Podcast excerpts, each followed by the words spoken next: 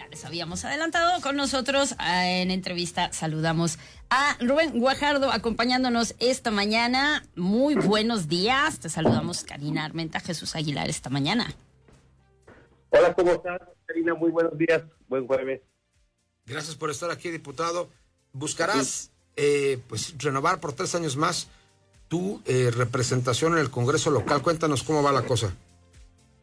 Ay, perdón, escuché pues otra vez. Hola, hola.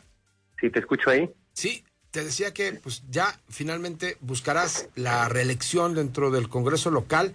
Cuéntanos cómo va este camino hasta el momento. Mira, pues como tú sabes, los procesos de los partidos políticos no son nada fáciles. Entonces existe esa invitación, pero tampoco depende todo de mí. Vimos que el proceso a la alcaldía no fue nada claro ni transparente. Eh, decían un día una cosa, al día siguiente la cambiaban. Yo tenía mi interés de participar en esa convocatoria que nunca tuvimos la oportunidad de poder participar. En primero porque la coalición le, le, da al PRI el siglado y en segundo porque cuando el PRI publica la convocatoria pues es muy confuso. Y bueno, pues ahora estaremos eh, tratando de participar en la reelección por el Partido de Acción Nacional y esperemos que las reglas sean muy claras, ¿no? Vamos a esperar a ver cómo se dan las cosas. ¿Consideras que existen las condiciones para que este proceso sea más claro que el anterior? Pues mira, al final, eh, yo, yo, cuando ingresé al PAN hace 20 años, los procesos eran democráticos, donde eh, la militancia elegía a los candidatos en procesos internos y esto daba pues una mayor certeza y transparencia al proceso.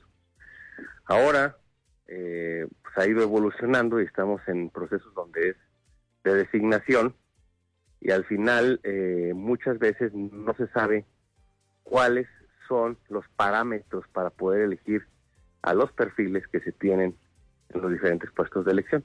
Entonces, pues bueno, yo estoy inscribiéndome, confiando en el Partido Acción Nacional, pero también mencionando que pues este, no traigo muy buen sabor de boca de cómo se han dado las cosas en la coalición. Vamos a esperar que esto suceda bien. A ver, hablemos de un tema que es recurrente hoy y que traes en la agenda, el asunto del indulto. Cuéntanos. ¿Qué ¿Cómo estás, Jesús? Este, mira, como tú sabes, el jueves pasado, eh, organizaciones ciudadanas, encabezadas también por un abogado aquí de San Luis Potosí, sí, de, presentan el jueves pasado. José Mario de la Garza, ¿no? A José Mario, que eh, presentan eh, una solicitud de un indulto aquí en, al Congreso del Estado de San Luis Potosí. Como digo, pues, nosotros, nuestro marco legal, quien lleva a cabo ese procedimiento es el Congreso del Estado. A nivel federal es el presidente de la República y va cambiando según el marco legal de cada estado. En otros estados quien le, toca eh, dotar de esta figura que es el indulto, que es un perdón, es al Ejecutivo. En esta parte, en San Luis Potosí, nos toca al Congreso. ¿Qué es el indulto? Pues un perdón. Y eh, lo que quiero decir es que vamos a actuar con mucha responsabilidad por parte del Congreso del Estado, donde eh, tendremos que analizar primero la solicitud y segundo, ver y estudiar a fondo la sentencia, porque esto es un, un delito de una sentencia que ya es firme, eh, donde ya se, se, llevó a cabo el procedimiento jurisdiccional y donde creo que por parte del Congreso del Estado tenemos que ser muy transparentes y muy responsables, Jesús, por podemos nosotros abrir la puerta a algo que después pueda generar una problemática. En, el, en la solicitud mencionan eh, que hay irregularidades en el procedimiento eh, por parte del Poder Judicial, pero pues nosotros tendremos que hacer un análisis. El procedimiento es que hoy en la sesión del Pleno se, se, manda este documento a las comisiones de Gobernación y Justicia. A partir de ahí, nosotros tenemos que estudiar el documento y yo creo que también solicitar más información, en este caso al Poder Judicial, para poder tener una decisión clara y precisa sobre este asunto en particular. De acuerdo. En este momento, eh, ¿cómo vienen los tiempos? Eh, ¿Nos puedes platicar qué sabes también, por ejemplo, de las definiciones Hoy entiendo que es el último día para el registro de las diputaciones federales, ¿no?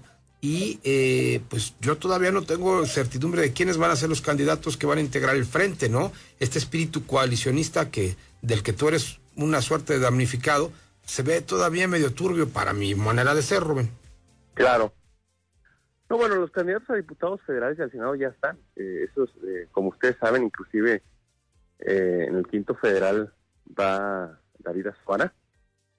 En el Senado de la República es una fórmula que estará encabezando Verónica Rodríguez y en la otra fórmula estará Chalita por parte de, del Frente, ¿verdad?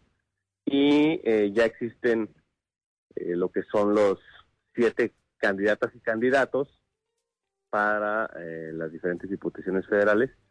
El sexto federal le tocó al PRI, el primero federal le tocó al PRI, en el cuarto federal va Gaby Martínez, larga y compañera de nosotros, que propone el PRD. Creo que nada más, eh, la última definición que aún no tenemos hoy es el segundo federal, que es el, el distrito que tiene cabecera como Soledad de García Sánchez. Pero en general, hoy, como tú dices, es la fecha límite para poder presentar estas candidaturas. Y pues ya estamos a la vuelta de la esquina, porque el primero de marzo, estamos hablando de una semana, Jesús, esto ya arranca, ¿verdad?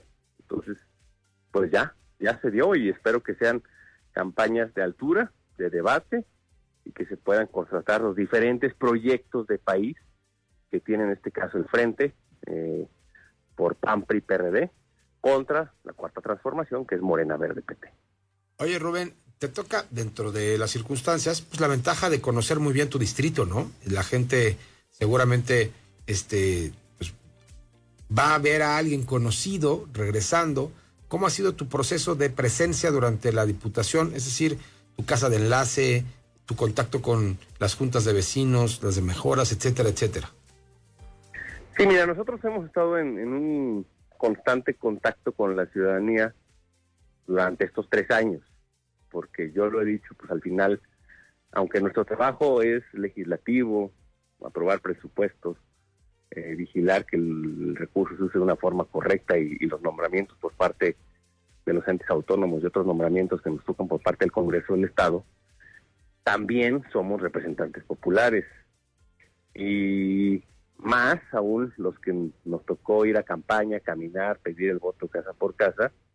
Y es importante pues regresar, platicar, eh, ponerse a las órdenes de la ciudadanía, escuchar qué es lo que necesitan, cómo están, y también a partir de ahí, Jesús, pues, pues, pues ir viendo qué marco legal vas, eh, vas perfeccionando, conforme a la sociedad va evolucionando.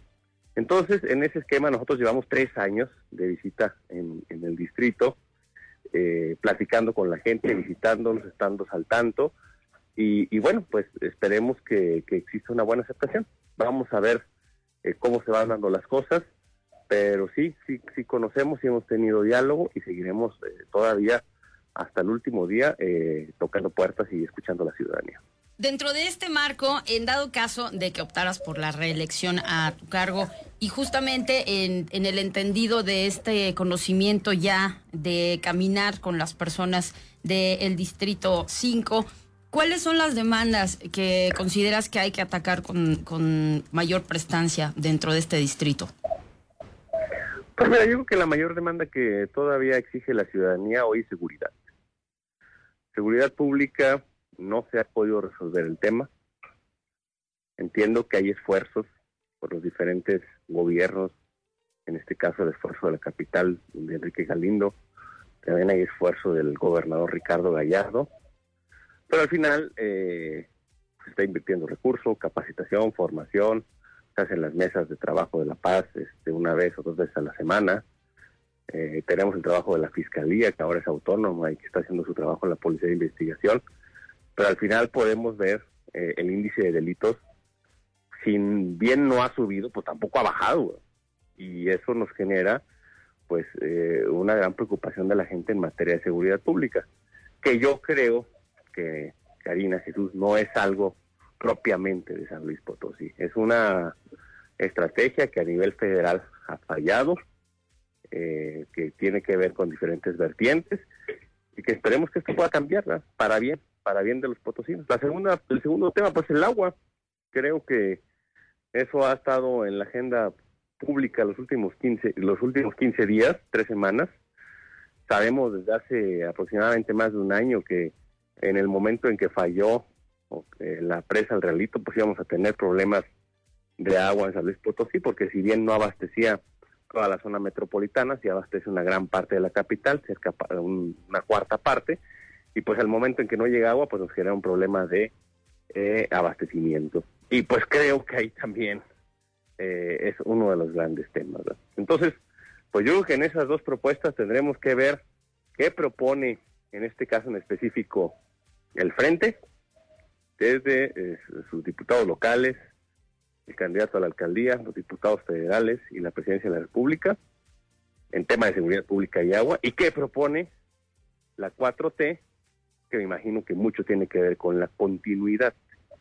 Pero yo creo que la continuidad no es la solución para resolver en estos momentos el tema de seguridad pública y el tema del agua. Bueno, pues está la voz de Rubén Guajardo, quiere ser diputado del Congreso local y estaremos con él eh, seguramente platicando en el transcurso de este tiempo de alta intensidad política. Las campañas locales empiezan hasta el 20 de abril, ¿no? 20 de abril. 20 de abril y las campañas federales empiezan ya la próxima semana, el viernes primero de marzo. Un abrazo, Rubén, gracias. Gracias. Gracias, Karina, gracias, Jesús, y que tengan buen jueves.